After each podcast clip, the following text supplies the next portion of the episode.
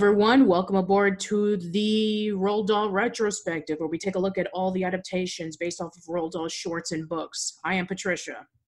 And my name is Aaron.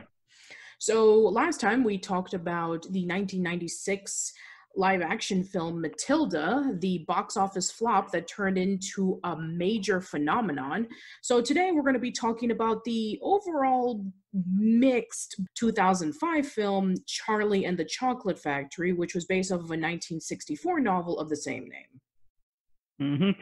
And uh, just before we actually begin, uh, to uh, anyone who thinks that uh, you know the audio quality on my side of things is not very good right now. Um, I've not got things set up on casual chats uh, for set up on my studio session at the minute. So uh, right now I'm just using my phone. So basically I'm just literally just calling in to uh, Patricia over in Alabama.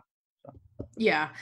So this movie is going to be pretty interesting because there are a lot of people who either love this film or hate this film. There is literally no in between. Mm-hmm. I think uh, one of the great things, though, about uh, this movie is that it's pretty much done by Tim Burton. It stars uh, Johnny Depp, and uh, it also uh, gives us you know, a very innocent play in Charlie Bucket as well. Which I would just say that I guarantee you, Roald Dahl, if he was around today, would tick all these boxes that uh, we currently have right now. And dare I say, maybe he probably would have enjoyed uh, Charlie and the Chocolate Factory more than he would have enjoyed Willy Wonka and the Chocolate Factory with uh, Gene Wilder. Oh yeah. So uh, we will discuss about that and much more. So let's get started. Here we go.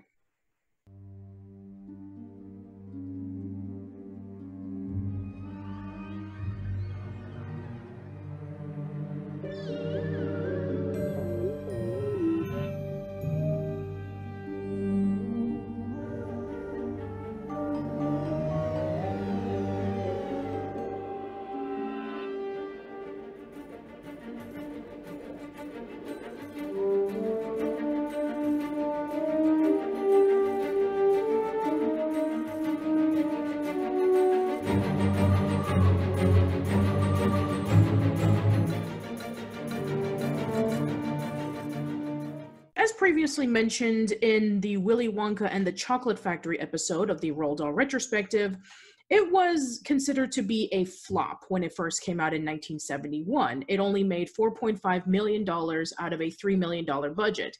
And critics didn't really care for it at the time. They said that the music was instantly forgettable. But when the movie was released on VHS and when there was released multiple times on TV airings, it became a major classic. Even still to this day, Willy Wonka and the Chocolate Factory is referenced in pretty much everything commercials, musicals. When we went over to um, an arcade place where they even have a Willy Wonka and the Chocolate Factory game where you they push like a little uh, coin so you can be able to like see if you can, you know, play some more arcade games and stuff like that. Funko figurines, toys, um, costumes. Like during that time, it was considered to be a classic. But as mentioned before, Roald Dahl hated this adaptation, like downright despised it. So it's no surprise that around 1991 was the beginning of the long, tumultuous attempt of trying to do a new adaptation of Charlie and the Chocolate Factory that the Dahl family would be very happy with. And oh man, I, I really highly recommend that you look up some of this um the stuff that uh, you know the people that were going to be involved in this movie like everybody from like gary ross martin scorsese tommy shadyac would have been directors you know, people such as Bill Murray, Nicolas Cage, Jim Carrey, Adam Sandler, Will Smith were called to be Willy Wonka. I mean, it is unbelievable of what we almost could have had. Yeah, and uh, you know, here's the thing about this though is that uh, I mean, keep in mind one one of the people that we mentioned in there was Will Smith, and uh, as we all know, he has a notorious reputation of turning down some big roles. Like he had the opportunity to become Neo in The Matrix, and uh, he had the opportunity to basically do other big roles as well, which he turned down, and then they would later on become successes without him. So um, it makes me wonder, like, uh, would have um, Willy Won- Will Smith as Willy Wonka have been the um, success that uh, Will Smith was looking for? I don't think so. Mm. So maybe it was a good thing that they decided to stay stay away from Will Smith in this regard. And uh, yeah, and whatever people say about Din being the genie in Aladdin, let me just tell you, it's uh, critically, it's not as successful as the original Aladdin movie. Yeah, well, anyways, it all started with Tim Burton. So Tim Burton was pitching his idea of doing the adaptation of Charlie and the Chocolate Factory to Liccy Dahl and the Dahl Family because he absolutely loved the book as a kid. He hated Willy Wonka and the Chocolate Factory. And they felt that he did a really good job in producing James and the Giant Peach, which we did talk about before. And so Tim Burton got his usual people. He got Johnny Depp as Willy Wonka, and he got many of the other people who were a lot uh, who were featured in a lot of his movies around the late 90s and 2000s. Like his wife at the time, Helena Bonham Carter, was in it. Missy Pyle, who had previously was in Big Fish. Deep Roy, who was in the 2001 Planet of the Apes movies, and Big Fish was in it. Um, same thing with uh, Christopher Lee. He was also in another Tim Burton movie about the Headless Horseman. So there's that. So uh, yeah. yeah. So, uh, you know, once again, you know, very similar to pretty much a lot of his movies. So, uh, you know, he brought Danny Elfman to do the music. John August wrote the screenplay, and he also did the screenplay for Big Fish as well. And uh, this movie was supposed to be in line with the original book because he absolutely loved the book, but he also at the same time wanted to put in his creative liberties of his presentation and his art design. When the movie came yeah. out in 2005, it was a massive hit. It made over $475 million. Now, I have the numbers right here for every single Roald Dahl movie that has ever been released theatrically. I have 36 hours. Willy Wonka and the Chocolate Factory, The Witches, Four Rooms, James and the Giant Peach, and Matilda. All together, their box office numbers are a total of $86.5 million. Charlie and the Chocolate Factory has eaten that for lunch. And I mean, not even that, and as an appetizer. To this day, no other Roald Dahl adaptation has made this amount of money. Not even close. Is that even rounded up to inflation? as Well? Um, even with inflation, uh, Charlie and the Chocolate Factory would still be the juggernaut out of everything else. Everything else is just minuscule compared to the amount of money that this movie has made. And this movie came out 15 years ago. Wow. Uh, it just it goes back to the genius of Tim Burton. And uh, actually, before we even get into Tim Burton, I would like to, uh, to propose a interesting debate.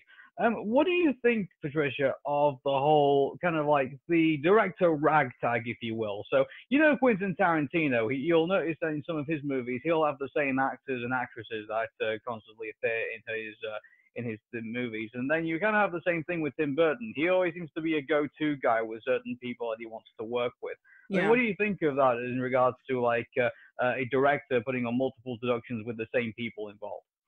I mean, I, it is true that sometimes it could be a little tiring, and maybe some of the actors that would be cast in as the movie may not even fit the role. We'll talk about that later.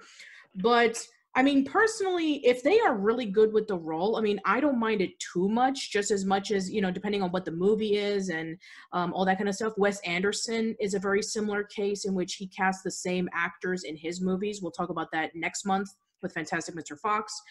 But yeah, I mean, I, at some points I do get a little bit tired of it, but not.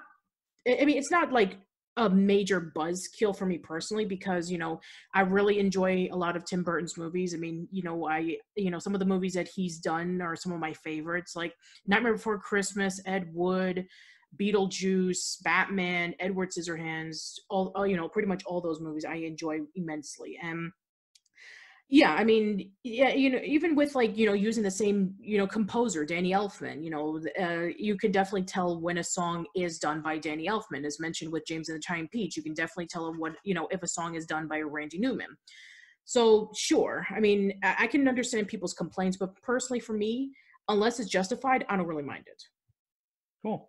I mean, also I don't mind it too. I just think uh, that uh, sometimes when you know a recurring answer is coming up like over and over and over and over again, obviously then it can be uh, a little bit problematic. I like the idea that you have your go-to people, but then obviously you also reach out to the new as well, and also reach out to other people uh, as well to like put you know put your production into. Because uh, let's face it, you can't uh, keep putting the same lead in, you know, time and time again, because obviously then it starts kind of like the, the role, you know, the, the the the role starts to kind of morph into one another eventually, and so until they kind of like lose their uniqueness. So. Yeah, that that's very true. Yeah. Anyway, so yeah, I guess uh, with that out of the way, uh, let's get started. So I know a lot of people are going to be comparing this to the original Willy Wonka and the Chocolate Factory movie because it's a it's based off of a book and it's you know there was a previous adaptation that a lot of people hold very fondly of.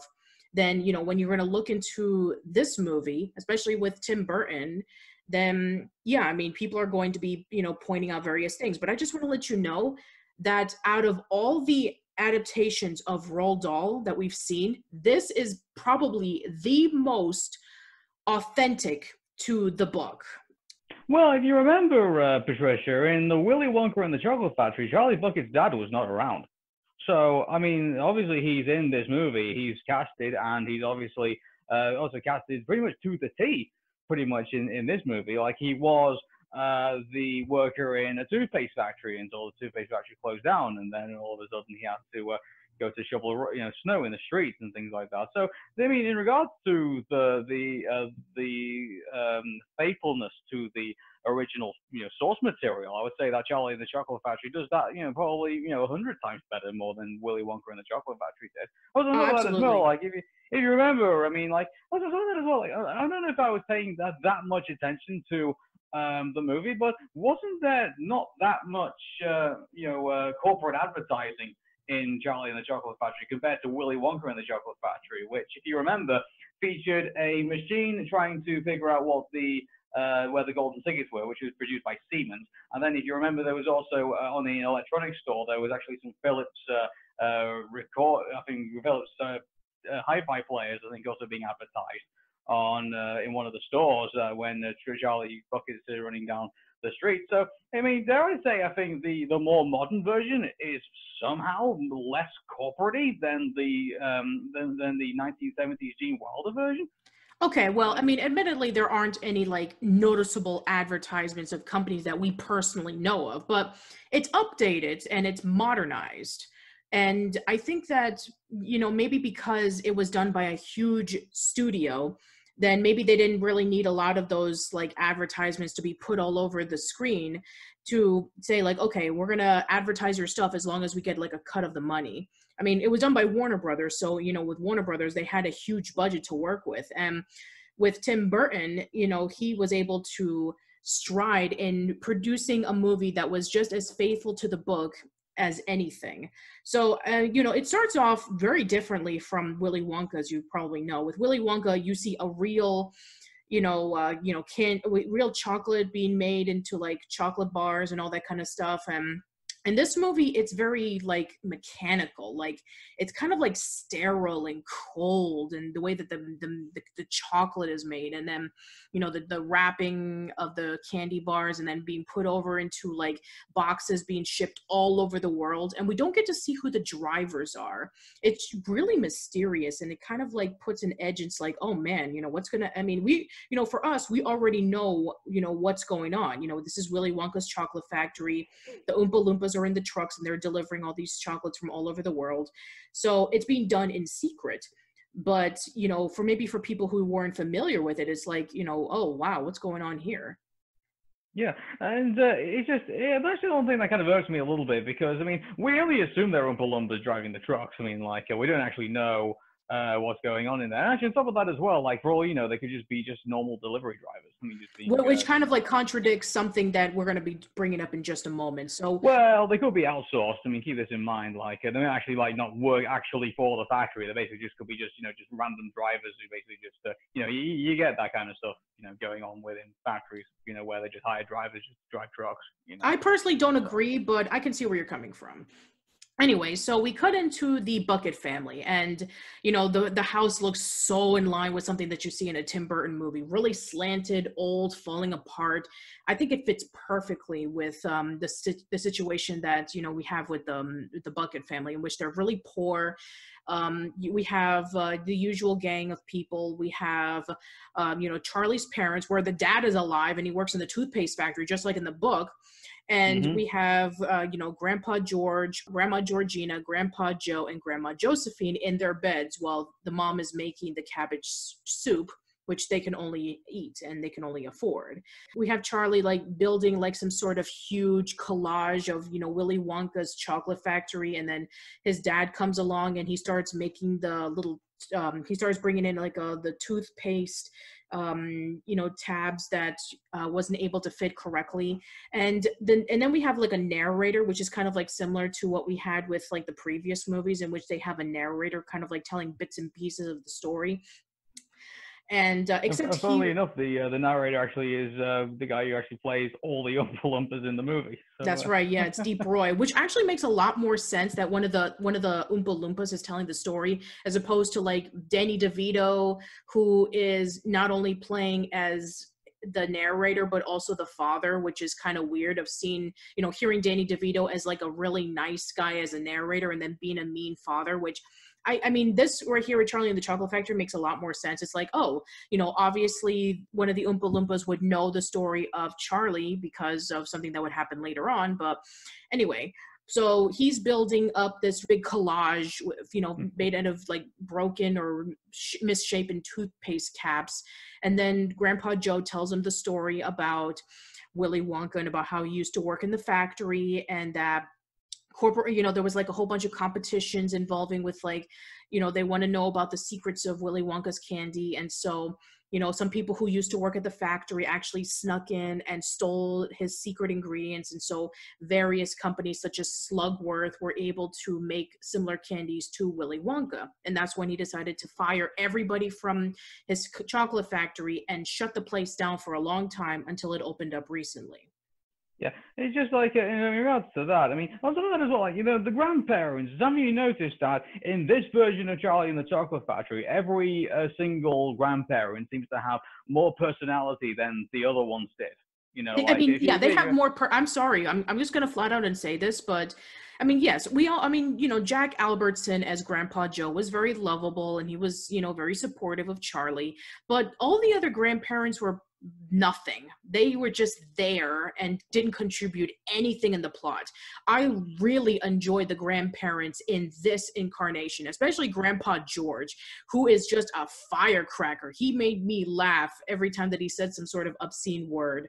Although that's, you know, admittedly, you know, Grandma Georgina with her um uh, you know you know being like kind of senile at times it could be a little uncomfortable but you know she i don't i thought it was adorable. Like uh, it's just it's uh you know like she always tries to look on like on the brighter side of things and uh, she isn't really too aware of like uh, the the situation that she finds herself in. You know, okay, like uh, I mean, it's just I mean, you can always I mean that, that's usually that's played for comedy. Obviously, you know, when you see past that, like uh, it's nice to uh, see that uh, even in her um, you know inability to kind of recognize the scenario, she can still like uh, try and keep Charlie Bucket in in in high spirits. You know.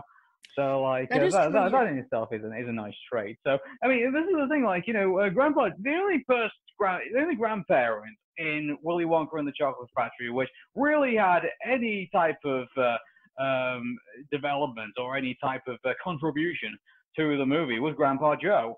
Uh, obviously, because obviously he's the guy who goes in with his grandson to obviously go around the chocolate factory. Obviously, he's the uh, the main thing. But I'm really glad some thought and attention did go into um, the other grandparents to say, oh, hey, these uh, three other grandparents are in this movie, so let's give them something to do. And that's what they did. And so I'm really exactly. And you know what? Thank you for that because you know, I mean, if that were the case in which you weren't going to do anything with them, you might as well just remove them from the film and nothing would have changed because Grandpa Joe is a major character in this movie along and the book alongside with Charlie. So yeah, I'm really glad that they were able to put some personality into these characters. When you really think about it, like you, you really do question like uh, the, the the the way that they did Willy Wonka and the Chocolate Factory. And think about it, like you know, you took out the dad who had like you know a role to kind of play in the plight of uh, of Charlie Bucket in the story. You took him out of the the Gene Wilder movie, but you kept the grandparents and did nothing with them. Yeah, that's When you really think about it. You might as well just have like, oh hey, well you know, here's Charlie's father who's not got any, place, and then take out the other three grandparents. and Just say Grandpa Joe's just kind of like the guy, you know. yeah. That, Just, I mean, you could have done that, and nothing, literally nothing, would have changed in the plot. Exactly. I mean, you could have kept the same thing in which Grandpa Joe was really sick and laying in bed, and you know Charlie didn't have a dad, and the mother is the only one caring for the family, and literally nothing would have changed. Anyway, but here in this movie, as well as in the book, it's justified on where their current condition is. Charlie's father is the only one who's providing work for the family. He was working at a toothpaste factory of all things, while the mom is staying home and taking care of her parents and you know her husband's parents as well as their own son.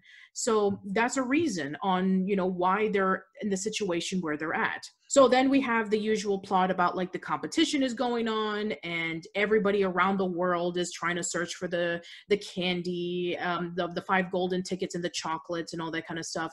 And the good thing about this is is that there is no filler that is pointless in this movie. There's no subplot about like oh the you know the president of the United States is looking for the candy or any stupid pointless scene with like the um, the therapist asking the his client about like oh you know you had this dream about the, the, the candy. Tell me or the whole dumb hostage situation. No.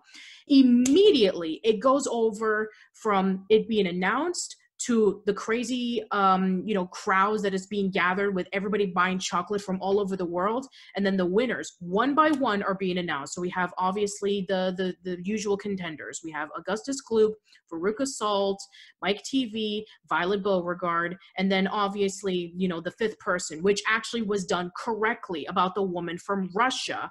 Although again they mentioned it last as opposed to they mentioned it second in the movie and then it being an afterthought. But hey, it's a massive improvement of what we got before.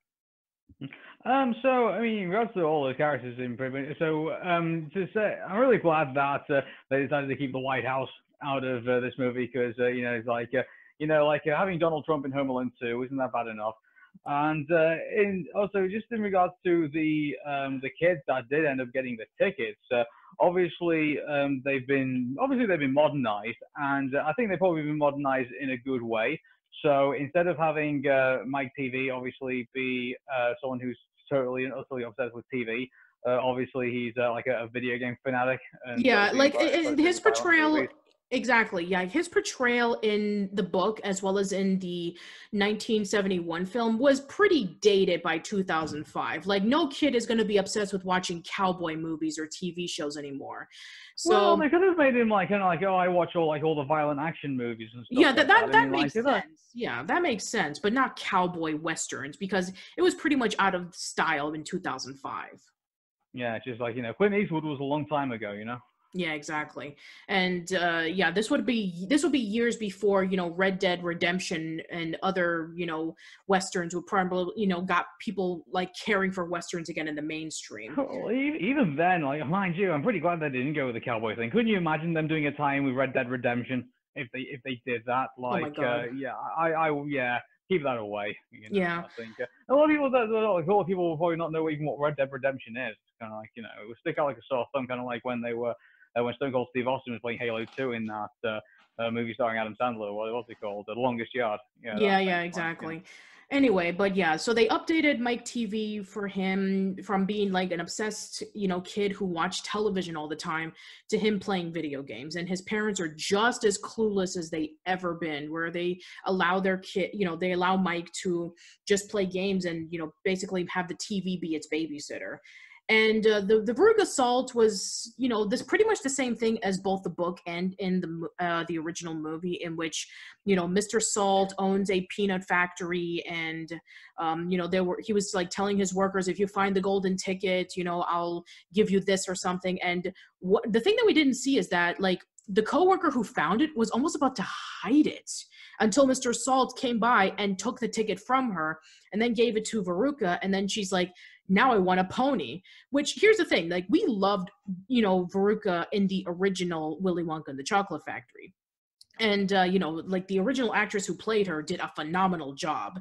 And here in this movie, Julia Winter as Veruca, she did a pretty decent job as well, you know, playing as the snooty, spoiled brat. Here's the thing about this, and I know I've been very, uh, very brutally, uh, you know, critical of Willy Wonka and the Chocolate Factory up until now, but dare I say, I probably prefer the older Veruca, the Veruca from the 1970s movie to this movie. I, I do agree as well. She, uh, yeah, the yeah. original actress did a much better job. She, I mean, you... well, it's not just that. It's just like, didn't you feel there was more of a, even though we knew that Veruca Veruca Salt is supposed to be this greedy, you know, you know, girl who wants everything in the world. Didn't you feel that there was more of a sense of fun with the uh, original Veruca Salt than you have with this one? This one just kind of like feels like a, a swarmy bad guy who you just can't root for at all in any particular way. And in a way, you can, it just kind of felt uncomfortable. I mean, obviously she was going to get a comeuppance, but at least I just I don't know why. I just feel like it works better in the old movie than it does in this movie. Like you know, it's just like you know. I guess in a way, I guess you're kind of just expecting it. I think because she looks so antagonistic as a as uh, somebody who, um, look, you know, keep in mind she has a pretty uh, frosty relationship with um, Willy Wonka in this movie. And uh, but I mean, I would say there's probably more of a connection between Willy Wonka and Veruca Salt in the original movie. And so I think, in a way, it kind of makes you feel like there's more of uh, an expectation that there's going to be like a, an ultimate comeuppance for Veruca Salt in this way, and so I guess it kind of makes her performance in this. Uh, just, and there's nothing against the, uh, the the the child who played her. I mean, obviously she did the best she could, and actually did a really good job in that regard. But I just think of the way that she was written and the, way that she was portrayed uh, by uh, by the writer, I think by the direction, I just feel like uh, it was um, not as enjoyable as the old one, unfortunately. Fair enough. I mean, I think that her and Augustus Gloop, you know, they are like really close to their book counterparts, which they needed tweaking to make them more modernized, which I think works really well with Mike TV and Violet Beauregarde, which she got a massive upgrade. Like in the original book and in the 1971 film, the only thing that we knew about her was that she was a gum enthusiast and that she chewed the same gum over and over and over again, which she does in this movie, but also she's an overachiever. She has so much trophies and awards, and she's a martial artist, and her mom is one of those pushy moms who wants her daughter to strive to be the best that she could be. Like, you, you, you it's kind of like one of those, you know, like toddlers and tiaras, or, you know, one of those like dance That's mom what I was going to get to, actually. I mean, did this movie come out at the same time that we got Here Comes Honey Boo Boo? I think uh, I think maybe before then. Yeah, because oh, because like I mean, in this movie, like uh, the the way that they put Violet together is just like, uh, well, I guess they can say that they probably looked at the original character like just saying, oh, she's just somebody who just chews gum, and I just think I think I agree in a way. Um, when you're gonna put that as a um as a uh, when you when you put that together in a um, I'm trying to find the best word for it um when you put that together in on a in, in a in a in a view, well, like on a, on a screen, when you put it in, in a viewing format, obviously in a book format, it sounds very interesting the way that uh, Violet is portrayed, but in, as a viewing spectacle, you kind of look at it and think, nah, there could just be more to it. And uh, so, what, what, was the best way they did it? I think they probably did it in the best way that they could, which was making it this ultra competitive, uh, you know, wanting to become, you know, first in absolutely everything, and uh, you know, just uh, putting her in, in, that, putting her character together in that sense, which I think is really good because, like, it's uh, you know, you look at uh, Charlie Bucket. He's like he's very humble. He just accepts the way things the way things have gone, and he's uh, you know he's basically just uh, going off on luck. While you got someone like Violet who is uh, working at like well like 120 percent and is being driven and is a completely different personality to Charlie. So you can definitely it's a it's a good storytelling element that they put in here between uh, you know characters who just look so different from one another and can clash with one another. You know. Yeah, exactly. Now, what are your thoughts on Charlie Bucket in this version? Because, you know, we have Freddie Highmore as Charlie Bucket. And I just want to say thank you, God, that we are talking about a main child actor who did not quit the acting industry after they were done with the movie that they were well known for. He was already a well known actor for years and he's still acting. Like, yes, finally, the yeah. chain is broken. You think it was because like uh, the, the other, I don't know, like this Charlie Bucket? Um, I would say he is memorable, eh, and uh, you know he's uh, he has a very you know very uh, close relationship with Grandpa Joe in this, which I think is uh, is very good in, in, in that sense. And uh, I mean, I mean, compared to the original movie, I would say that he does fit the bill. I think uh, a lot further, a lot further along than I'd say our um, our other uh, Willy Wonka in that regard. I mean, uh, I mean, you, give props to the uh, the character in the original movie. Like uh, he does uh, portray Charlie's like innocence and does portray his you know childlike qualities in a in a very good light. But I have to agree. I think the Tim Burton version, I think of how you know um, innocent he makes him and uh, the interaction that he has with everyone on the screen, I think is a is a lot more. I think is a lot more believable than I think than the kind of like you know the uh, more fantastical uh, you know version that we got in the uh, in the Gene Wilder version. Hmm. I'm pretty mixed with this personally. I mean, Peter Ostrum as um, Charlie in the original was done really well because he acted like a real kid and Freddie Highmore as Charlie, you know, he he does act like a real kid as well, but there are some times in which I feel he was like a little too perfect. I feel like he's a bit more of an adult in this version than the other than, than the other one.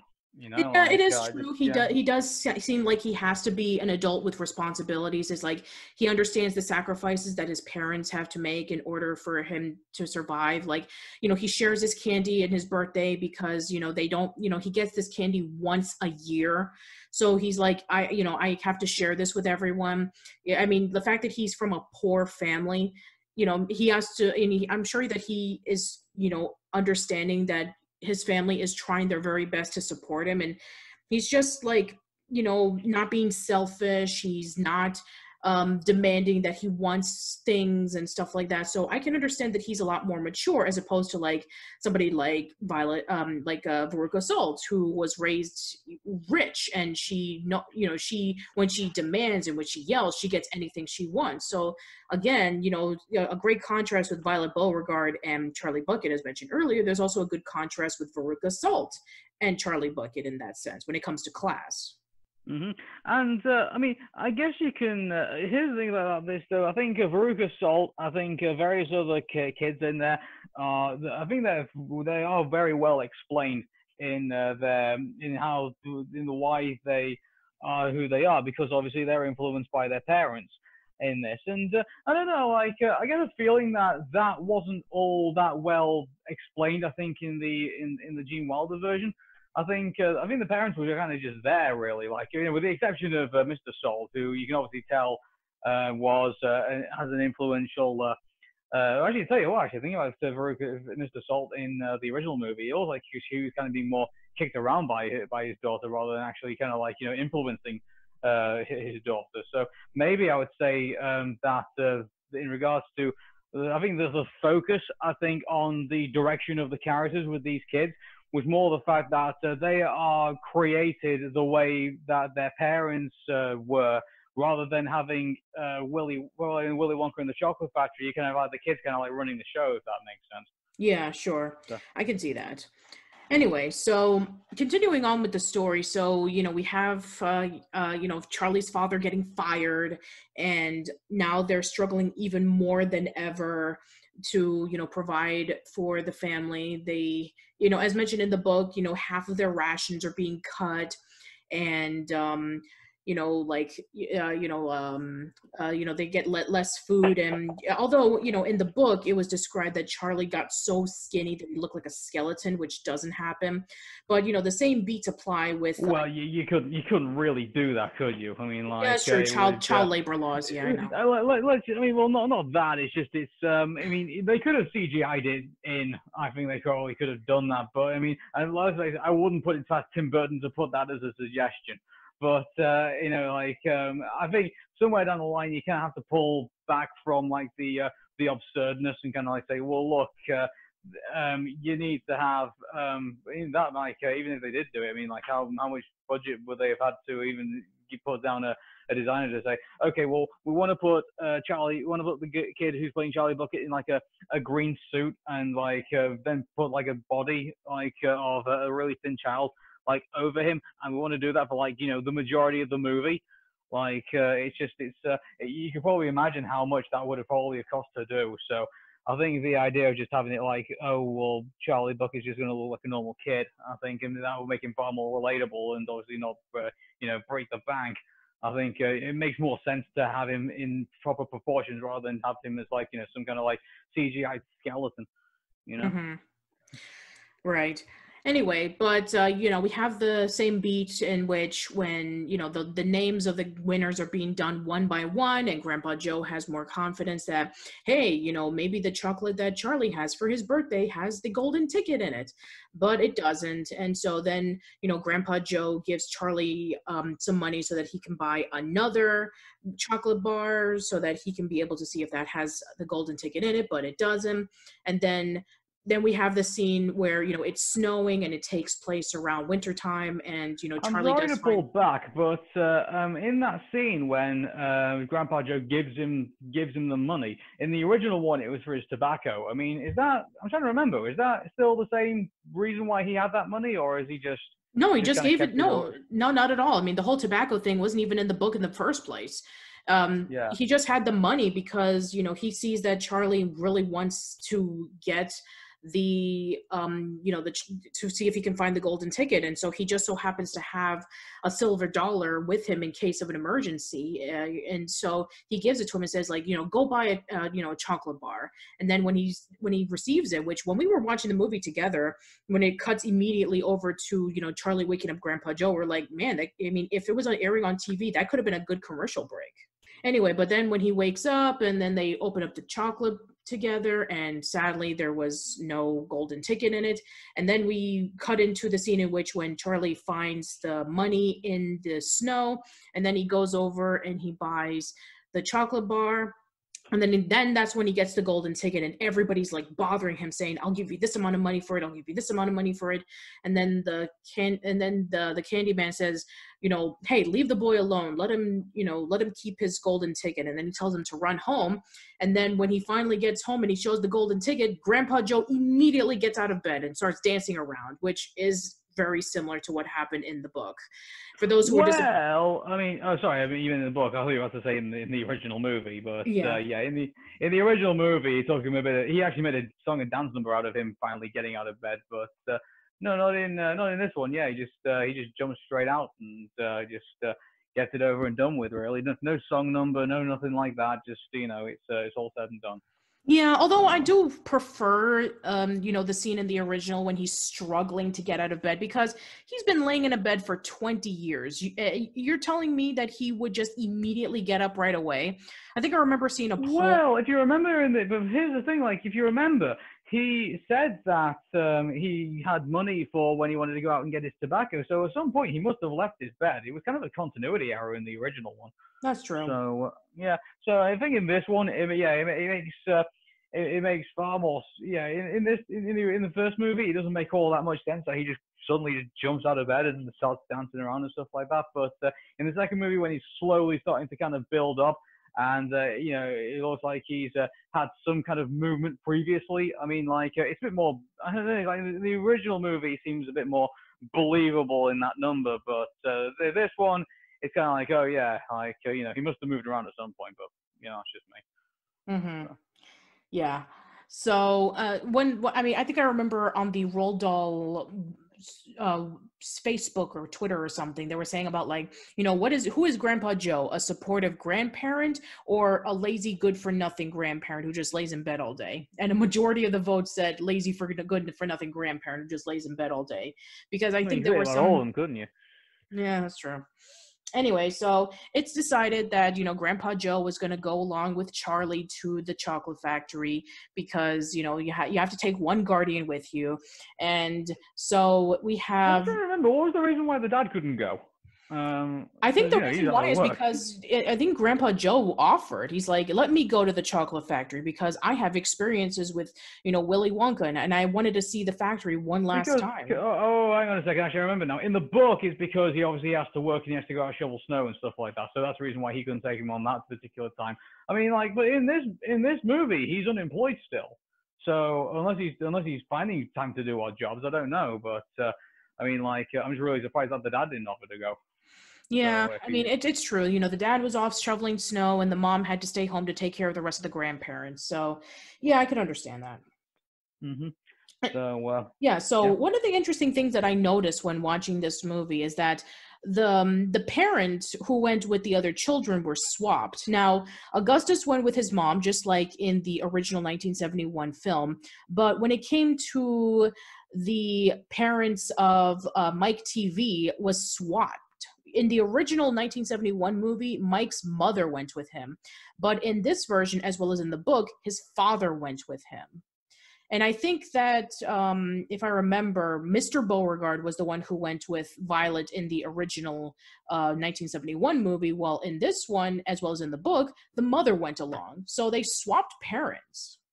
yeah, and to be honest with you, I mean, like, is anyone complaining? Like, uh, Not really, uh, no. they seem to they seem to all fit to the T. And also when uh, it came to uh, all the problems that they all ran into into the factory, they all uh, naturally uh, you know did what they needed to do. So I mean, it's just uh, yeah. I mean, so uh, and to be honest with you though, I mean, it's uh, it wouldn't really have mattered what parent they would have brought in.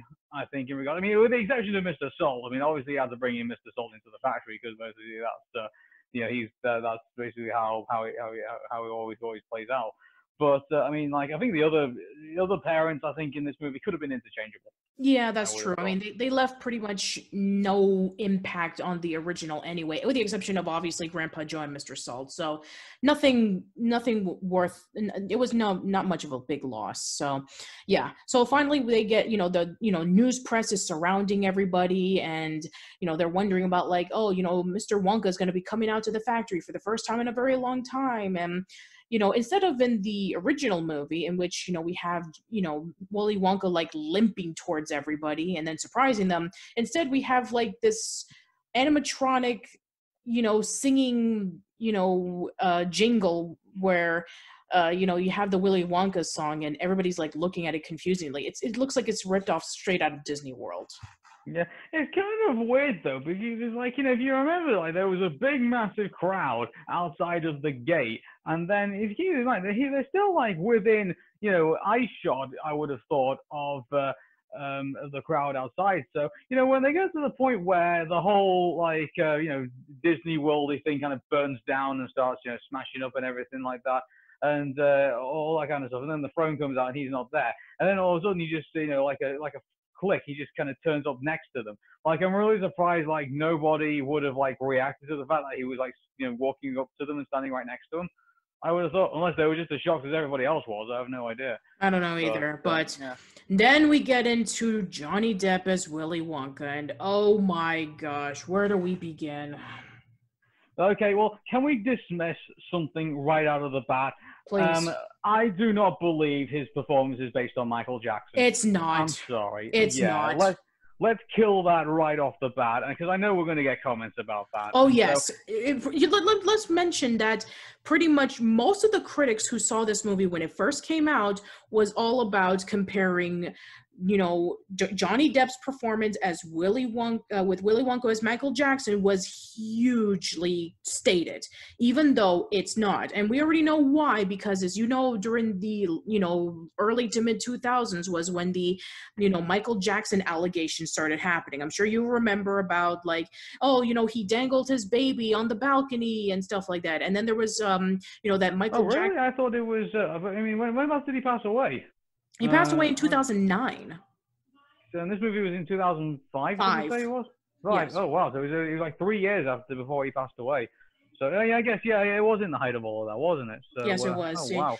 Yeah, so you remember like you know that whole you know allegation about like oh man you know like uh you know he he's dang- dang- dangling his son off the balcony oh you know he's covering his kids with masks you know what's wrong with him and Yeah, he doesn't know- do that in the movie. Like you know, it's. Uh, I, heard thing as well. Like uh, as far as I'm aware, in the original book, the, Willy Wonka didn't have. His, Willy Wonka's dad was not a thing. No it's know, not. In fact this is one of the very very very few changes that was put in to um, this movie about like willy wonka and his relationship with his father which come on this is tim burton. Don't be surprised that he put this into the movie because he's done this. You, I, I mean this has pretty much been well documented that Tim Burton didn't have a really good relationship with his father, that he thought of him as like really weird and they didn't get along with anything. I mean, this is apparent if you see Big Fish, which came out a few years before, that, you know, it's the story about a man who has a really strained relationship with his father. And the same thing happened with, um, you know, a, a few of his other movies as well. So the fact that, you know, there was an additional scene with Willy Wonka's backstory and he has uh, a strained relationship with his father, who is a dentist, and Willy Wonka loves chocolate more than anything. I mean, it's Tim Burton. I, I'm not too surprised that this is there. You know, I just like it's like I kind of look at things. Did, did Christopher Lee need a payday? Like you know, uh, did uh, was was Star Wars not paying him enough? I, I don't. Like, I don't uh, know. Just, like it was just it was uh, it was just really like you know when someone who's a who is a fan of the book and someone who is a, a you know uh, somewhat uh, an admirer of the original movie like it's just it's uh, I just felt like this was a bit unnecessary really like we couldn't develop like any other aspects of the uh, of the story than having to say, oh, hey, Willy Wonka had a really strange relationship with his dad. You know, could have it could have saved all that Michael Jackson BS. You know, if he if they not bothered to put that in. I mean, like, uh, I'm not saying that Christopher Lee didn't put on a good performance in that. I mean, like, obviously he, uh, as the cold, cruel father of uh, Willy Wonka, I think uh, that obviously was um, a big thing. But uh, I mean, to write Willy Wonka's origin story, I mean, like, uh, is a pretty ballsy thing to do, I think, uh, for someone who is uh, trying to stay close to like uh, the original source material as humanly possible. You know? Yeah. I mean, it's it's pretty unnecessary in my opinion. Like it didn't it it literally did not need to be there. So yeah, I, I don't really have too much to say about that. So let's just move on. So you know, Willy Wonka brings everybody into his factory and the kids are asking him questions and he clearly does not care about what the kids have to say and he's just acting way too hard to be cool. I mean, this is like, you know, one of those like how do you do fellow kids moments in which he just tries his very best to be as cool to these kids as possible and it just falls flat on its face. Yeah. I mean like uh, it's uh you can definitely tell he's uh been a massive recluse for a good long while. Like he just he just seems to have this massive massive struggle with human interactivity. Uh, in, in, this, and uh, which is a bit of a shame, really, because in a way it makes Gene Wilder's performance look a lot, a little bit better than this. Because, like, uh, you know, which, which Willy Wonka would you rather hang out with, the Johnny Depp version or the Gene Wilder version? Obviously, the Gene Wilder version. Yeah, exactly. Like, uh, and uh, you know, apparently the Willy Wonka movie is apparently the one that uh, many hardcore Roald Dahl fans and Dahl himself actually disliked. But I mean, I would really want to take back. Um, I mean, as I'm aware, the original Willy Wonka in the book even wasn't this hateful towards people. And and this much of a of a, of a, of a soci- well, not sociopath, but not much of a you know, uh, someone who's uh, you know abstracted from reality as uh, this Willy Wonka is portrayed in, in, in this. So yeah, it just it's uh, it's really just unnerving, and uh, it makes you wonder. Like, uh, I mean, obviously Charlie Bucket is the main protagonist in all of this, but uh, it makes you wonder. Like, uh, was uh, you know Willy Wonka going to go through some kind of like really awkward turn, and all of a sudden, like, you know, Charlie Bucket going to have to fight like a you know, massive you know chocolate monster or something like that against Willy Wonka and win the factory over some bullshit like yeah, that. Yeah, I think the reason why they decided to change the direction here for Willy Wonka is because Tim Burton didn't like Willy Wonka and the Chocolate Factory, and let's admit it, Gene Wilder was hands down the best actor actor in that movie and he was the best character in that movie so much so that it actually is a huge detriment for everybody else because Gene Wilder steals the show in every single regard. Now, don't get me wrong, you know, people such as, um, you know, Peter Ostrum and Jack Albertson and the rest of the people did a really good job as well. But they cannot hold a candle to the performance that Gene Wilder put into that movie. I mean, he put his entirety into that movie. And so much so that you know the other characters suffered. So maybe they were mm. thinking oh you know we need to dedicate to the other characters because it's called charlie and the chocolate factory. It's not called willy wonka and the chocolate factory. And we already know why there was a name change. We discussed about this last time that you know there was some controversies involving with the term charlie but not anymore. It's not the 1960s anymore. And so you know, we need to focus on Charlie, not Willy Wonka. Yeah, uh, the thing is, is that though is uh, um, it was one of the things I wanted to kind of like bring in with this whole, uh, you know, with the, the, the whole Willy Wonka thing is that, uh, I mean, if you look at Gene Wilder, like when you usually him interacting with uh, the parents when they're asking like all sorts of like legitimate questions, like he'll come back with like saying like, uh, oh, a bit of nonsense right now and then will be cherished by the wildest man, or you know, every uh, any questions please will be after the tour or will be put into writing. You know, like some of those you know quirky comebacks you know, that he would that he would come up with in uh, in this. And uh, you know, Johnny Depp just, you know, uh, his I was expecting to have like a, you know, some kind of like you know snarky comeback to something like that, but he didn't. He just kind of looked like this awkward guy that uh, you know you just felt like very uh, you didn't really enjoy being in front of. And like he's supposed to be like you know one of the main characters of the sh- of the movie. You know, it's just it's uh, what are you guys doing? Johnny Depp just looks incredibly lost in the role. Like, you know, he's trying to struggle to find an identity with Willy Wonka. And here it just doesn't really work. There's a reason why Gene Wilder has been the definitive Willy Wonka for pop culture in the past 50 years because people remember him so fondly. It's because he's lovable. Like uh, you know, this this the Gene Wilder Willy Wonka is a lovable guy. Like uh, he's a guy you want to spend time with. He's interesting. Like uh, he also uh, looks like he's uh, some kind of you know uh, genius as well because he's obviously spoken with his Oompa Loompas and things like that. Actually, that's another thing as well. Like you know, why is Willy Wonka in Charlie and the Chocolate Factory such a, a problem to interact with when he's had all these Oompa Loompas that he could have interacted with in the factory. I mean, do they not share the same kind of like, uh, um, you know, human interaction or anything like that? I mean, they look kind of human, and when you look at these Oompa Loompas, I mean, exactly. Like there is no excuse because if you remember from the Oompa Loompas in Willy Wonka and the Chocolate Factory, they weren't really human-like at all. They looked like the Munchkins from The Wizard of Oz. But no, I mean, in this movie, they look human like, you know, very small human like, but human like nonetheless. And, you know, we'll get to the Oompa Loompas in just a moment. But yeah, like, very similar, you know, it's kind of like the complete opposite, in which, like, Willy Wonka in Willy Wonka and the Chocolate Factory was the best in the movie. But sadly, you know, Willy Wonka and Charlie in the Chocolate Factory was the worst in the movie. I'm sorry. I know.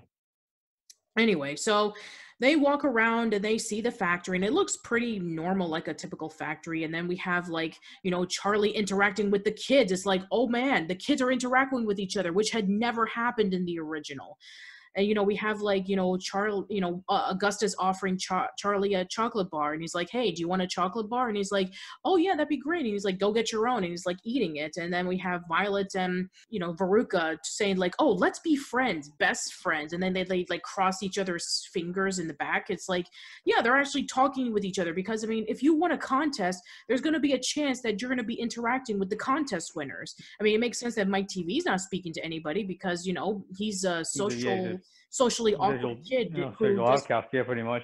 Yeah. But I mean, there's one thing that I I hate the interaction that Augustus Gloop had with Charlie. Like, you know, it'd be like, uh, I mean, wouldn't you think that uh, he would be kind of like? I think the better way I would have played it with Augustus Gloop and. Uh, Charlie Bucket is that you know uh, Augustus Gloop only has ever known anything about like eating you know umpteen amounts of things, so he probably would be like be like talking about it with Charlie and not actually realizing that Charlie's actually really poor and can't afford anything except cabbage soup. So like, you know, I would have had like that disconnect as a conversation between the two. But uh, yeah, you know, but here's the thing. I mean, as as mentioned before, with like all of these Roald Dahl adaptations, Roald Dahl seems to depict fat people into two different categories. They're either the Augustus Gloop clone or the bully or antagonist that's pretty much it. At this point in time, the fat kid cliche was already done to death, and we already had better depictions of overweight people, as mentioned before, with like Harold Berman from Hey Arnold and Mikey from Recess. Like, because that Tim Burton was sticking very close to the book, this trope was still presented as the typical trope in the book eh, from you know from the book to the movie and they did pretty much little to no changes other than he's just a fat kid who just loves eating food, and that's pretty much it. Yeah, and uh, it just it's uh, I don't know. I just think if uh, they really wanted to go for like more you know interesting, obviously you know interesting characters in that regard, I would not have gone that route. But uh, his to his own, I guess. Yeah, sure. Anyway, so now we finally get introduced to the chocolate room, which, uh, you know, very similar to the original, was like the highlight for a lot of people. It's like, oh man, everything is made out of like um, you know, ch- candies and chocolates and sweets and all that kind of stuff. And, you know, now here's the thing as we mentioned before in the original movie that it was an actual room that was filled with an actual chocolate river and the stuff that they ate from it was mostly real but in this one, obviously, it was a CGI river and they tweaked it to make it look more chocolate like. And the stuff that they were able to eat, you know, for the most part was pretty real, but it was mostly done in a set that was like filled with pretty much nothing. But let's be honest, it looks way better than the original. Like the chocolate looks like legit chocolate and the food looks like you could actually eat it. Like it looks amazing. Yeah, but I guess this goes back to the um, to the age-old argument we have with all of these films. Like, uh, I mean, what looks better, practical effects or CGI effects? And uh, what do you think looks more believable? Yeah, I well, I mean, like, let's be honest. I mean, that Chocolate River does not hold up whatsoever. I mean, even Gene Siskel pointed it out in his original review that it looked more like the Chicago River. And yeah, it just looks, yeah. I mean, for those who don't know, you know, the Chicago River once upon a time was heavily polluted. So, yeah.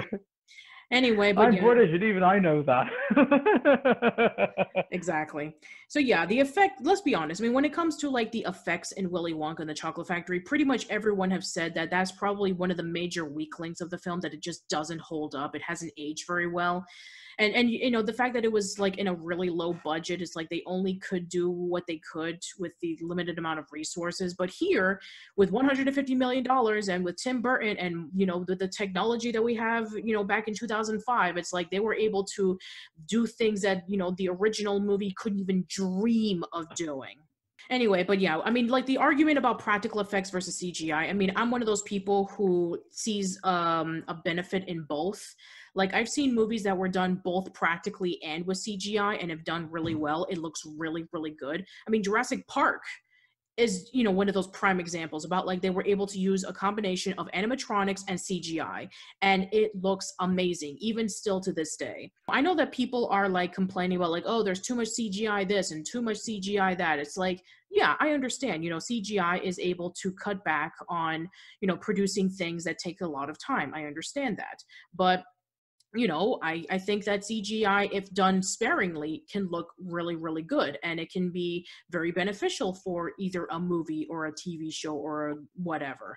So, yeah, I'm not one of those CGI haters. I'm not far from it. But I do love practical effects. I mean, I do enjoy puppetry. I do enjoy stop motion. I enjoy, you know, pre, you know, like animatronics. You know, I, I enjoy all those things too. But, um, but I think that the stuff that they did here in this movie, especially with the chocolate room and all the other stuff that they have, I think it was done really, really well. Yeah, we so it plays off beat for beat like in the original, in which like all the kids are like you know going around and eating all the chocolates and the candies, and Mike tv is destroying everything because you know he says, "Oh, I get," you know, he said, you know, have at it, have fun, and so he just destroys things like a crazy maniac.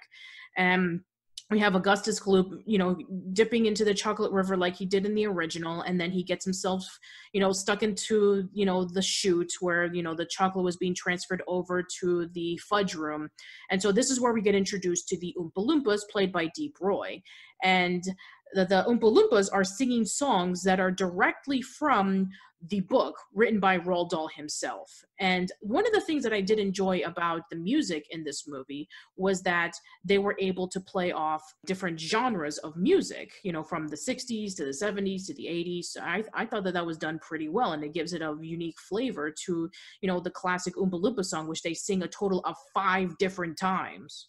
Yeah. On top of that as well, like the, the music is so creative in this because at one point it's 50s, the next thing it's 60s, and then it goes all the way up into basically you know the 80s, and like it's just it's uh, it takes advantage of like the the full genres of music that uh, have existed uh, in uh, pretty much in the last uh, couple in the last couple of decades, and uh, I just feel like uh, you you feel far more you get far more variation in this movie than you did in uh, in the other movie. And like I thought that as well. Like you know, Willy Wonka and the Chocolate Factory had a had a lot of throwaway music numbers. If you really think about it, like the the one thing, "Don't Cry, Charlie" as he's walking home, like you know she's just like you know uh, singing like as he's walking down the street. Like uh, I don't think she, you know, he could hear most of it. I think by the time he got home, but uh, yeah, yeah, and and, and this is not just yeah. us talking. Even the director himself thinks that that song is completely pointless.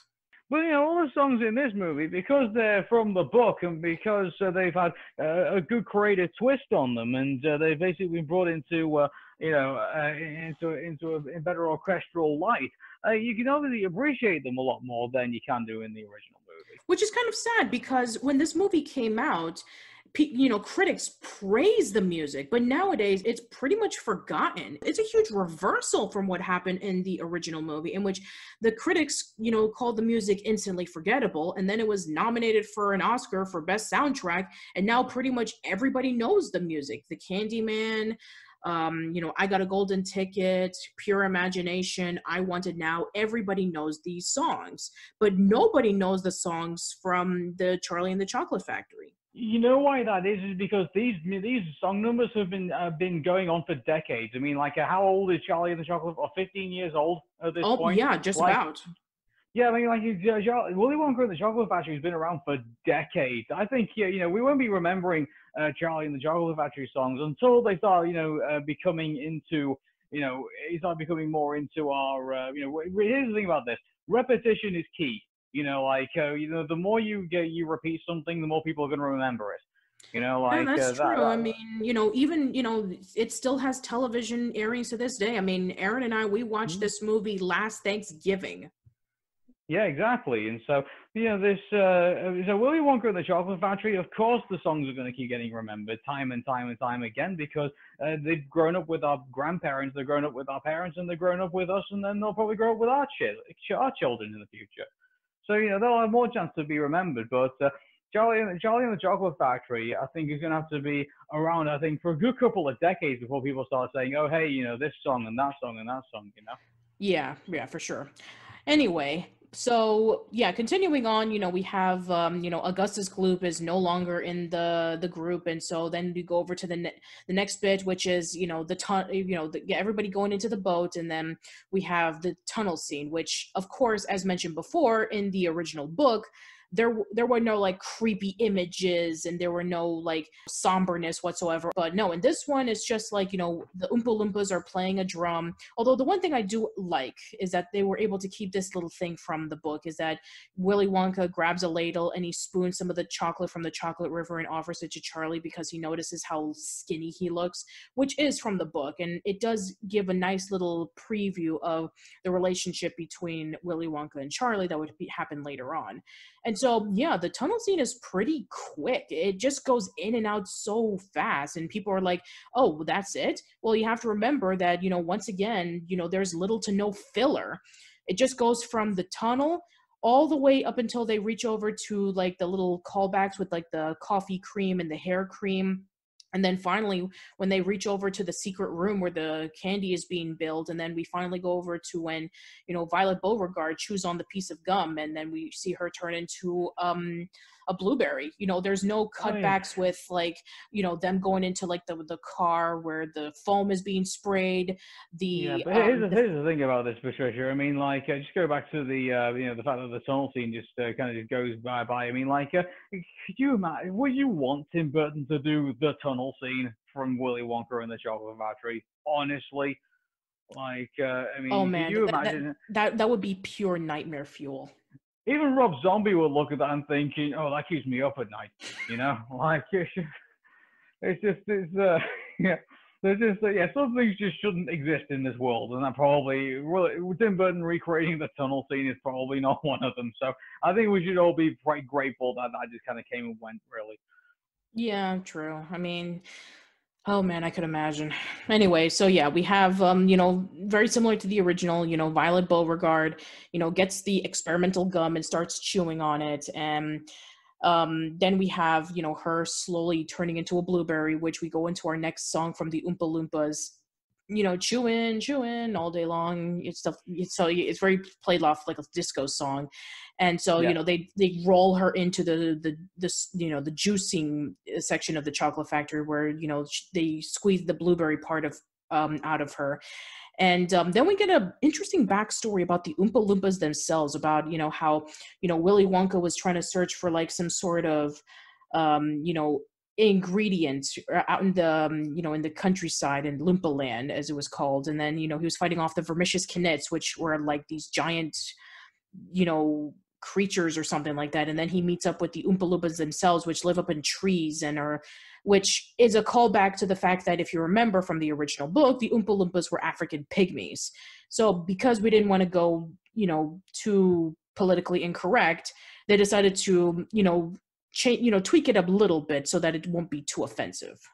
Yeah, I mean that would be how how cool of that of a movie would that be if they just or even like you know like like a mini series like on Netflix or something like that. Like you know they they went into the origins of when uh, Willy Wonka discovered the uh, you know the the the Oompa Loompas. Well, I mean, you know, like, your uh, wish is granted, Aaron, because if you remember that there was an announcement not too long ago that Taika Waititi is going to be working on two animated series based off of Charlie and the Chocolate Factory. One of which is going to be about the Oompa Loompas. So yeah, well, that sounds really cool. So uh, if uh, that's the case, then yeah, I'm really looking forward to that. So, yeah. Uh, I hope they make I hope they make it action packed, or at least they try and uh, you know, uh, going in, go in that direction. I think that'd be a really cool thing to do.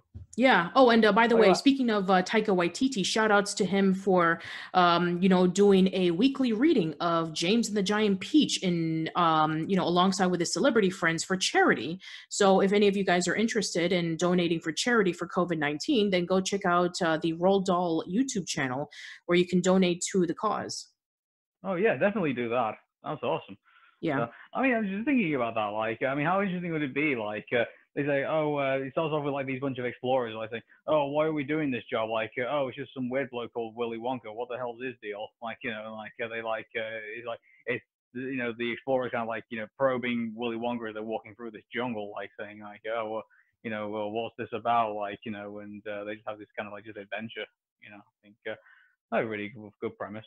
Mm-hmm. Yeah anyway so yeah um so we have that little backstory and then we get you know flashbacks in between you know the the trip to the chocolate factory of you know willy wonka's backstory where you know he tries chocolate you know for the first time and then um, you know he starts getting obsessed with candy and he starts jotting down notes and then when his father finds out about it you know he is like really upset and he wants him to take over the family business of being a dentist and you know willy wonka's like no i'm just gonna run away from here that one little call that one little scene in which like he's walking across all the flags and then it ends up being in a museum was actually pretty funny Mhm. Yeah, it's like, uh, and uh, on top of that as well, like when he kind of goes back, he finds that the uh, the whole house has just disappeared, which is kind of like, uh, what, what, how on earth did in that small time frame he managed to like uproot the entire house and move it somewhere else? Tim Burton. Yeah. Yeah, Tim Burton, of course. It was, it was uh, you know, man, that was actually done in flashback. So for all I know, that could be just kind of like how, uh, well, mind you, that house ends up turning up like you know, like on a cliffside, like later on in the movie. So like, uh, I guess I would kind of like put it down to like, oh, this is just you know uh, how Willy Wonka observes it in his head, if you if you know what I mean. But uh, yeah. you know, the fact that yeah, I think that's uh, yeah, I think they have just kept it at that, and kind of like uh, then all of a sudden, like uh, they just find out that uh, oh no, his house hasn't just completely disappeared off the street. Like you know, he just uh, he just moved down the road or something like that. You know. Hmm. Maybe that could have been a possibility. Yeah anyway but uh yeah so then then the next thing that we have is uh the thing that was originally supposed to be in the 1971 film but because obviously due to budget constraints and the fact that they couldn't train that many animals they decided to go with the um, golden geese instead. But in the book if you remember there were a bunch of squirrels that were testing out all the nuts and they had like a section um, they had like a dedicated nut room so all the squirrels would be like pounding the nuts and then the good nuts would be carried over while the bad nuts would be going down a garbage chute and so, you know, Veruca Salt decides, oh, I want to have one of those squirrels as a pet. And so she finds one, and then she's surrounded by a whole bunch of squirrels. They test her head out to see if she was a good nut or a bad nut, and then they throw her down the garbage chute. so, uh, and there's all that as well. Like uh, once again, it's the Oompa Loompas who actually uh, take the, uh, the the take take this tune uh, for this, and uh, you know, it's like I don't know. You're gonna miss Veruca Salt having a having a number?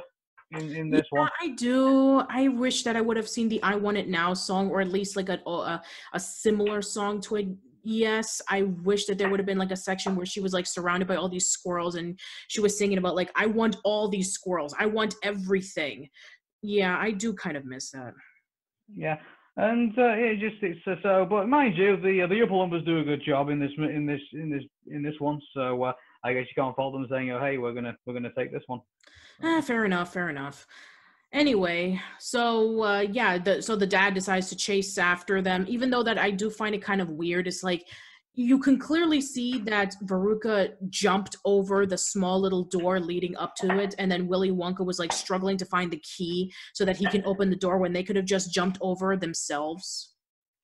hmm Yeah, like uh, this is another thing as well. You're going to notice in Charlie and the Chocolate Factory compared to Willy Wonka and the Chocolate Factory, just the uh, the, the, the, the continuity errors and like uh, just the way the whole presentation goes about. There's a lot of uh, seamlessness that uh, could be left to be desired, really.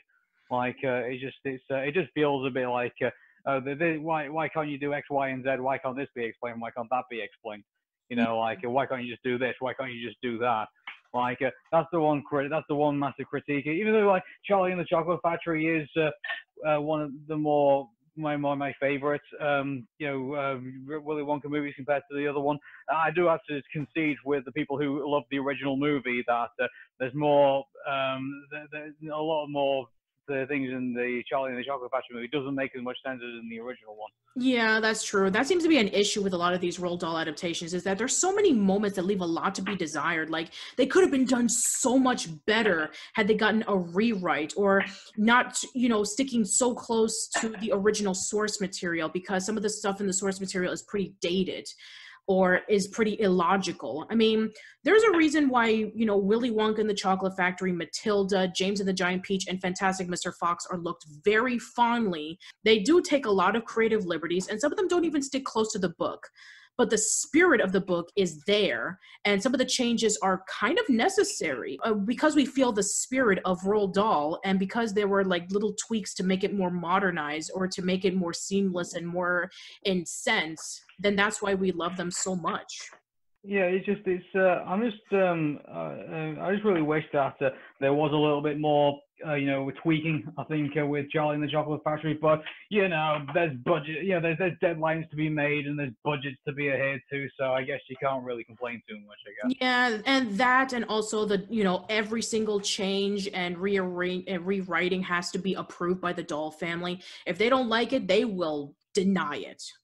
Mm-hmm right after that then we have uh, the, the the last uh, you know uh, scenes in the movie where we have you know willy wonka charlie you know mike Teavee, and their parent uh, you know their guardians going over to the great glass elevator and you know they start looking around and you know they go over to various you know parts of the room like you know there's like the um, you know the the mountain and there's the exploding candy which i gotten wrong by the way. There was actually exploding candy in the original so sorry. Well there, there was there was mention of it in the original book. I mean yeah there was exploding sweets for you in, in the original movie but in the actual original book it was more just kind of like a passing reference more that it was actually a a thing that actually existed in the movie. Right. So yeah, I, I I stated that wrong, so I I apologize. So they go into the TV room, and you know we see like all the Oompa Loompas like working on the you know like you know transferring the chocolate bar into the television, just like in the original book as well as the original film. And Mike Teavee wants to try it out, and so he ends up disappearing into the molecules, and he ends up you know being really small which i do really like this montage you know where he's like flipping over to the different tv channels you know he's in like a cooking show he's in the newsroom he's um, you know, in the middle of a fight with like the Rock'em Sock'em robot, and then there's like this huge rock number with the Oompa Loompas. Uh, so yeah, I, I would say that out of all of the songs that are sung in it, this is my favorite one. Mm-hmm. And it gives me that uh, and mind you, this this is like in uh, the original movie as well, regards to the new movie. But by the time you get to Mike Teavee, you kind of, you just kind of like start to get the feeling of like, yeah, all these kids are stupid. You know, like, I wouldn't uh, say you know, stupid. No... I would just say that they were rash. They were really impatient. They were self-entitled spoiled brats which of course you know if we've known throughout this entire retrospective so far these characters are around pretty much all the time. I mean, it's, mm-hmm. it's no question. But yeah, I mean, like, there's always has to be the case in which, like, you know, the good and evil, you know, like all of these kids are behaving bad, so they get repercussions, and the kid who behaves good gets all the rewards at the end. So, I mean, that's typical Roald Dahl to be sure. Anyway, but yeah, and in the original, if you remember, you know, he was like shrunk down and there was like you know he you know his mother put him into his purse and then that was pretty much it. And then there was like talks about him in the taffy room and then they were going to stretch him out.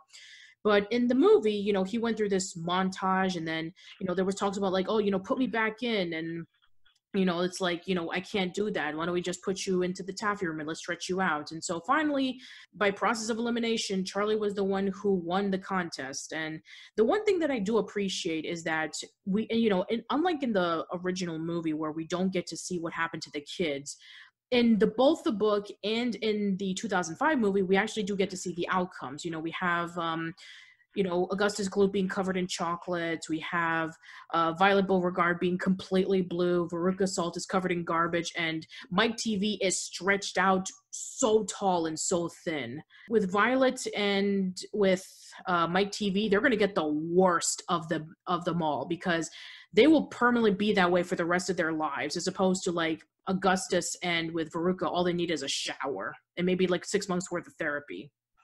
Mm-hmm. But uh, yeah, it's just it's. Uh, uh, mind you, like if you think about it, like if probably you know Veruca did finally get the in a, her massive comeuppance where like you know she's demanding stuff and like her dad's now saying no and stuff like that. So like uh, you know it's like that that kind of turn the uh, uh, the um, relationship has definitely taken a turn after their visit to the factory. Uh, also, in regards to um, our other characters, obviously, yeah, they're kind of bent towards you know beyond recognition and stuff like that. But uh, I'm interested to see how you know. Keep in mind, like the crowd of people are still outside. So like uh, they've been outside this entire time and they keep looking at these people. We'll be interested to see like some crowd reactions of like, oh my god, what happens to these people? Yeah, like I would have really liked to have seen a scene in which maybe they were being interviewed and they were asked a bunch of questions. And I'm also curious about like how long were they in this factory for? Like an hour, two hours? Like I mean, the crowd is still there. Mm-hmm. Yeah, but I mean, you would think that that would be the end, right? It's like, you know, Charlie wins the factory and, you know, Willy Wonka grants him that and they live happily ever after. And that would be the end of the book. But no, there's actually still more to come because, um, you know, well, when... they, they put they put this stuff in, and uh, to to be honest, it's just uh, again, it, it kind of feel, it feels like it just fills out the end of the movie. Like it just it's uh, you know, like yeah, we got to the end of it. Like uh, Charlie's won the factory. That should be it. You know, but then they decide to kind of like stretch out this thing of like, uh, oh no, you can't invite all your family in here. You have to basically have this place on your own. So Charlie obviously picks his family over, uh, you know, over over, over Willy Wonka, which uh, obviously was uh, going to happen. And uh, then, but here's the thing about this: like, I knew from the get-go, like, oh, they're not going to end like this. Like, you know, we all know what the end of the book is, and if he's being faithful to the book, then we know that uh, Charlie, you know, Charlie eventually is going to be the owner of the factory. Yeah, and, and here's so the thing, and here's the and here's a, a, perfect example in why, in my opinion, you know, the the way that the um, the way that Charlie was written, it works because if it was like a regular kid, he would obviously choose the factory over his family. But no, Charlie was shown throughout the movie that he cares for his family, that he's willing to sacrifice everything for them. And so when he's given the opportunity of a lifetime, it's like, oh, you know, I rather, you know, have my family over a million dollars. And we've seen this before. Like when, you know, that lady offered Charlie $500 for the ticket and then you know he was about to do it. He was about to say i'm going to go give the you know the the, um, the golden ticket to a lady who offered me $500 so that we can have food for our family. And then grandpa joe's like no. I mean, well grandpa george says no. You could always have money but this is a once in a lifetime opportunity so the fact that he chose this as opposed to like you know getting an opportunity to own a chocolate factory completely on his own with nobody around him that is what i think was really smartly done in this character so i mean yeah obviously they stretch out the ending which uh, yeah. it just kind of feels like you know it feels like lord of the rings return of the king you know like you know look you know uh, um, they've got rid of the ring already like you know there's, there's nothing else to cover but no apparently uh, sam needs to get married to this other person and uh, then they need to go like on this, um, you know, Gandalf and uh, Frodo needs to go on this other thing, and like you know, just kind of like they they stretch out the ending massively. You know, at least that was in the book, and and this this was not like. I mean, the whole, I mean, it's like, oh, you know, now we need to give cl- closure to, you know, Willy Wonka's character, even though the whole thing was about Charlie. So yeah, you know, this is this is where the movie loses focus, I think, a little bit, because then all of a sudden it's kind of like, uh, you know, uh, Willy Wonka comes crawling back to Charlie and uh, then say, "Oh, you know, why are, you still you sure you want to take this?" And uh, then um, they obviously get into this conversation about you know his, his father, and then obviously that ends up in him being in the dentist chair, and uh, then uh, but I like it's just it's uh, it's just really uh, I I just find it really confusing because like. Uh, you, know, you would have thought Willy Wonka would have been sampling chocolates all this time, and uh, but to somehow have like you know perfect molars and like no you know tooth damage whatsoever you know i have to, so many uh, questions about this like first of all when we do see you know charlie and his family like how did they get the money to have like good food and like they were able to get their house fixed like where did that come from and also you know Oh no, no! Keep in mind, keep in mind. Uh, at the end of the movie, uh, his dad, Charlie's dad, gets his well, doesn't get his job back, but he actually gets a new job being the uh, the guy who repairs the machines in the. oh uh, that's right factory. right So that's where the money comes from. okay fair so enough uh, yeah, that's the reason why they have that. So they can get the house fixed, they can get good food and everything like that because you know his dad's working again. yeah so like, in a way, like- Charlie Charlie doesn't need the factory. He's got everything pretty much he needs. He's got he's got a roof over his head. He's obviously going to have to. His dad's going to support him pretty much until obviously he needs to find a place of his own. So like you know, in regards to him being a well-supported, structured child, he's got he's got no problems. So he doesn't need Willy Wonka in that regard. And keep in mind, this that's Charlie's trait. Like you know, he just settles with what he's got. And so, you know, and so I think that's more than he probably could have asked for in, in that regard. So in that case, he's he's in that position to say no to Willy Wonka, to say, I don't need this. Why why would I need it? Yeah. I mean, yeah, you're absolutely right. Now, if it was a case in which, like, oh, you know, Charlie's father didn't get the job and they were still struggling, then maybe. But the fact that he, or you know, his father already has a really good job and they were able to have, you know, good food and the house is being fixed, it's like, yeah, they don't need Willy Wonka anymore. But no, because Willy Wonka was such a popular character in the original 1971 film, we need to finish his backstory. And so we have him being really miserable and losing motivation to create candy again and he's you know finally confronts charlie and it's like you know what makes you so happy and what makes you um not be depressed all the time? And he's like my family. And then that's when he's like okay i'm going to confront my father once and for all. And so he goes over to his old you know dentist office and then that's when you know he recognizes willy wonka with his bicuspids which okay interesting I mean, he didn't recognize him any other way. Like, I mean, I get it that you know he left his. well, he has, keep in mind he's not seen him since you know he was like a little boy. So like, uh, if, if that is how it's supposed to be believed, and uh, you know, like uh, on top of that as well, like you can unfortunately, you know, in uh, the worst of circumstances, where recognize someone from their dental records. So Eh, uh, fair enough, I uh, guess let's, so. Let's not let's not go further into that from that. So uh, yeah, but, let's let's um, not because that I don't I don't really care for this scene whatsoever. Like, I I mean I get it. Tim Burton is all about like oh I don't like my dad. I have a you know I have a strained relationship with him. It worked great in Big Fish. It doesn't work good in Willy Won in Charlie and the Chocolate Factory. It just doesn't. just- It falls flat, doesn't it? It's Yeah. kind of like you kind of like sat there and like, okay, there was a little. I mean, uh, you, you kind of sit there trying to justify to yourself, like, oh yeah, there's a little bit of emotion in like uh, his dad, you know, um, obviously him reuniting with his father and stuff like that. Okay, but you know, it's just it's uh, yeah, it just it just feels like it, it's there for no, not much reason really. It's the Uh, only reason why it's there is because Willy Wonka was such a popular character and he's become a huge cultural icon that we need to give him, you know, more screen time than, you know, say Charlie. So, yeah, it's. I mean, they, I I understand why they decided to give him this backstory. I mean, well, they done Patricia, in the in the in the minds of some stupid people, apparently not only is he the uh, you know the genius creator of chocolate, he's also the king of pop. You know. Shamo. Okay, final thoughts. So, in my opinion, I don't understand why this movie is so hated. I mean, I can understand for somebody who was a huge fan of the original. Me myself, I grew up with it. But there were so many things that were done right in this movie that it it deserves to be properly recognized. Here's the thing I would say about this, Patricia. Give it several decades. I guarantee you, probably, you know, there might be some people who will be looking back at Charlie in the Chocolate Factory the same way that they people look back at Willy Wonka in the Chocolate Factory. You know, That's like, fair. um, Absolutely. It needs time to mature, I would say. Yeah, and for those who are saying that this is the worst Roald Dahl adaptation, Absolutely not. Go watch. Absolutely not. No. Go go watch Breaking Point and Four Rooms, and then talk to us. There are some very unsavory Roald Dahl film materials out there, and uh, I guarantee you, this is probably this is definitely definitely not the worst one. No, and if you think this is the and if you think this is the worst adaptation of Charlie and the Chocolate Factory, no. Absolutely not. We'll get to that Mhm. much later on. Yep. All right.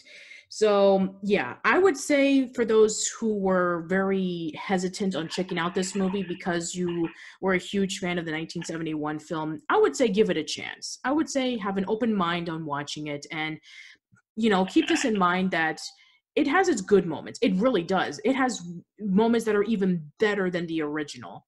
But there are still some things that hold it back that make it not as good as the original. So I would say that both of them have their faults and both of them have their merits. So, you know, you pick between which one you prefer. I just as to say that uh, you know here's the thing about this. Like I respect everybody who enjoys Gene Wilder's performance as Willy Wonka. I absolutely do. Would I say though, would it be enough for me to say that uh, the Charlie and the Chocolate Factory movie that we've just been through is uh, less superior to Willy Wonka and the Chocolate Factory of, of the of, uh, of that time? I would have to say no on that. You know, there's just I enjoy thoroughly Tim Burton's work, whether it's Batman, whether it's The Nightmare Before Christmas, whether it's Edward Scissorhands, or whether it's Beetlejuice. You know, like uh, there is a lot there that uh, Tim Burton does, which is very creative, very dark, and dare I say, it's probably more to Roald Dahl's liking than whatever uh, any other Roald Dahl adaptation could do in regard in any other, other people's hands. And so, unfortunately, I, as someone who really enjoys Tim Burton's work, as someone who enjoys uh, the darkness of, uh, of Roald Dahl's work, and as somebody who just uh, wants a more variation in his uh, in his music genre in regards to uh, the way that the characters interact with one another. Unfortunately, I have to argue with everybody, and I will argue to this day that Charlie and the Chocolate Factory is far superior to Willy Wonka and the Chocolate Factory. And to all the Gene Wilder fans, I apologize.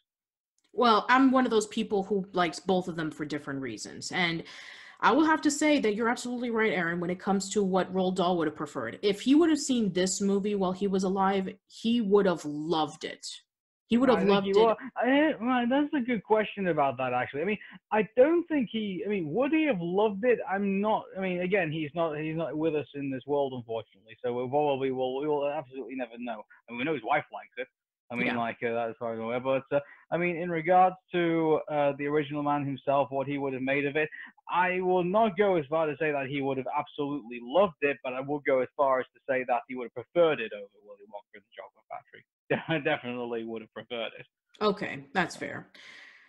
All right, then. Well, that is it for this episode of the Roald Dahl retrospective. So tune in next time as we're going to be talking about the 2009 stop motion animated film done by Wes Anderson, Fantastic Mr. Fox. And I'm absolutely looking forward to that. Me too. I, this is something I've been really looking forward to. All right, then. So until then, we will hope to see you in the next one. So take care. See you later, guys. Thank you.